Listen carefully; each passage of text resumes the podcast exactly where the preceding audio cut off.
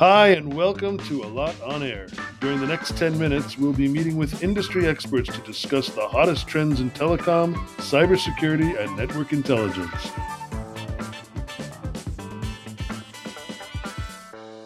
Hello, my name is Michael Schachter, and I'm here today with Itai Weissman, VP Partner Cybersecurity Solutions at Allot. And we're going to discuss 5G security concerns. So, Itai, my first question is there's a lot of hype around 5G, but will it be inherently more safe or less safe than other technologies? Well, 5G, I don't think it's correct to talk in more safe or less safe. Uh, it does bring a lot of security um, uh, challenges to the game. Um, one of the main challenges that were not there before is the fact that there's um, um, a mechanism in uh, 5G that is al- that allows supporting millions and tens of millions, even hundreds of millions of IoT devices. Uh, most of them are uh, very unlikely to carry uh, significant security, uh, cybersecurity mechanisms, and this basically uh, opens the network to um, an attack from its own um, users. So the users, these IoT devices, are kind of risky or inherently risky endpoints. But what about the 5G architecture that makes those numbers possible? Doesn't that also imply a bigger vulnerability? So the the architecture itself is also it's um, it's um, kind of a revolution. Um, it's all software based. Um, there's no longer uh, hardware components in 5G. Everything is um, uh, containerized, virtualized, and um, and elements are the whole idea of the network is that it is dynamic and it is breeding with the demand. Um, but this whole architecture um, basically introduces a lot of uh, vulnerability. What happens if there is a sudden surge in demand because IoT devices are compromised and they are creating a surge in uh, traffic, or they are creating a surge in uh, um, uh, in signaling and in uh, control um, um, elements. So this type of things, um, when you add hardware, it was relatively easy to um, um, to manage, but in the cloud space, you have to spin up new instances um, um, very very fast in order uh, in order to do that. And this whole orchestration um, adds layers of vulnerabilities. So the the cloud native aspect which is this revolutionary architecture is one source of vulnerability. What about the whole distributed architecture with the edge computing and the multiple breakout points to the internet the, the more doors you have in a building, the more places the bad guys can break in. Isn't that isn't that true? So yes, the the edge computing brings a, um, a different type of challenge where in fact all of the network and all of the uh, subscriber uh, traffic is served from one relatively small location. So let's say that a, a, location like this, that is basically an entire network by itself, is serving 5 gigabits or 10 gigabits of traffic. And that's the capacity of the location. Now, there can be 2 million uh, IoT devices in this location, possibly even tens of millions of IoT devices in this location. What happens if they suddenly try to generate traffic? Now they don't need to generate a lot of traffic; they just need to generate like um, some, something in the order of a few kilobits of uh, traffic uh, from each device in order to overwhelm the edge location. This is an issue that was not there before because the whole concept was centralized and you had a lot of capacity in the central location.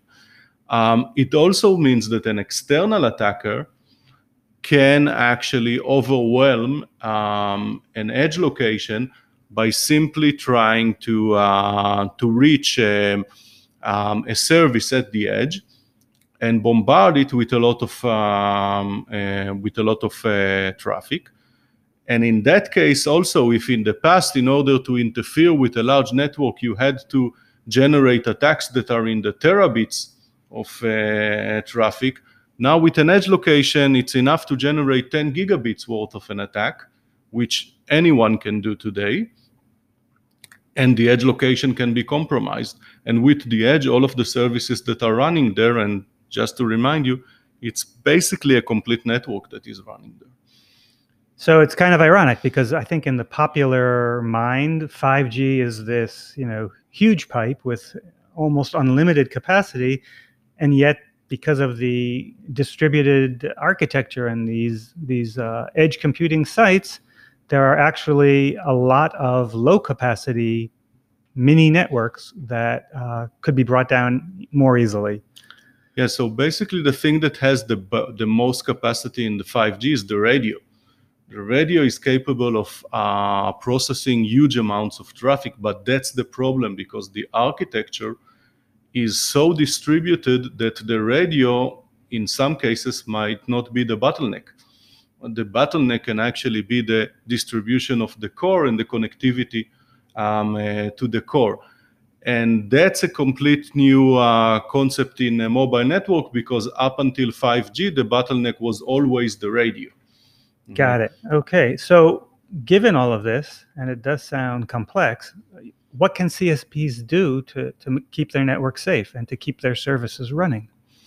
Well, the um, they, they, need a solution that allows them to manage such an um, uh, such an, attacks in real time while guaranteeing the um, um, uh, the service.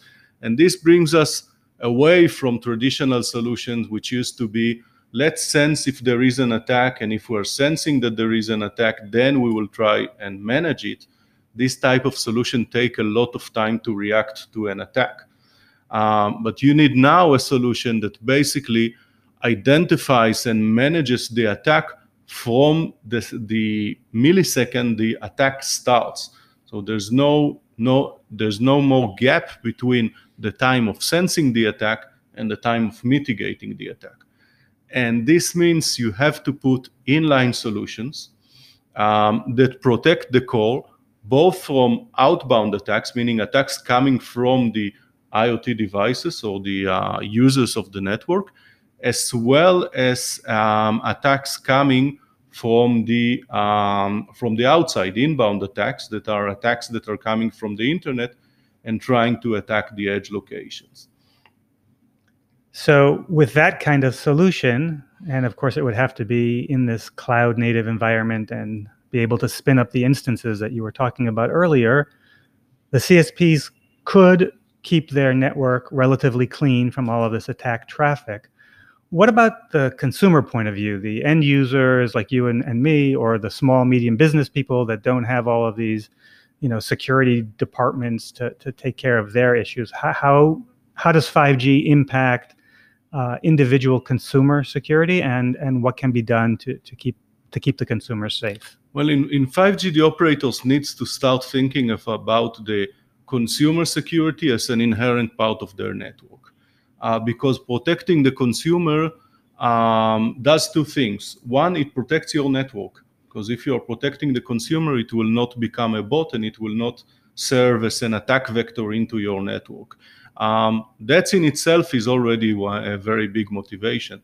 Um, from the other side, they need to they are looking for ways to monetize the 5G um, architecture and providing security services to the uh, consumer space is one of the main ways uh, of doing it. So basically, um, there's a whole new paradigm of thought around um, uh, consumer uh, security services in 5G because um, the, many operators look at them today as something that this is something that I have to do anyway. So let's do it and at the same time generate revenues out of it. Um, and in 5G, um, um, the whole move to a new architecture allows them to put the new consumers on new service plans that offer them not only connectivity, but also uh, additional security.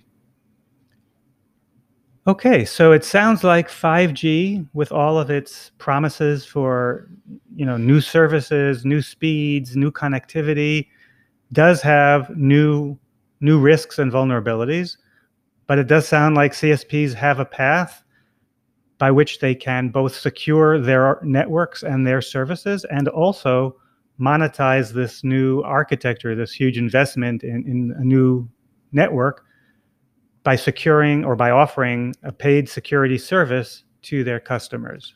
Yeah, definitely 5G does bring its fair share of challenges, and the CSPs need to start thinking of these challenges as part of their initial architectural design because they must overcome these challenges in order to um, uh, leverage the full capabilities of the 5G networks. And they do have the way of uh, the, the way and the means of uh, of doing it in a way that is both uh, technologically physical as well as commercially physical uh, uh, feasible. Um, and by doing that, they can actually create new revenue streams. Now, that is something that uh, was not there before.